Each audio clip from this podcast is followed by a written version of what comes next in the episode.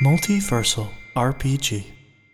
Hello, everyone, and welcome to the episode 7 recap of Journey Through Estella Island. We all journeyed to the volunteer based policing system in Hardinas, which, as we learned, Estella Island is fond of a volunteer based system. We also learned that Crank and Bartholomew's dad may be working together and that the volunteer based great system may not be applicable in Atabi, where Bartholomew is from. We speak to someone in the Hardina system about the Goonies, about Crank. They know some things, they don't know much, and all three of our adventurers become rangers, which is exciting. We can arrest now. We cannot kill. Very specific on that, as Busby asked.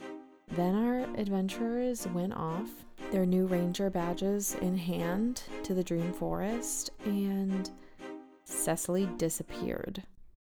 Find out where she went and what happens next on Journey Through Estella Island, Episode 8.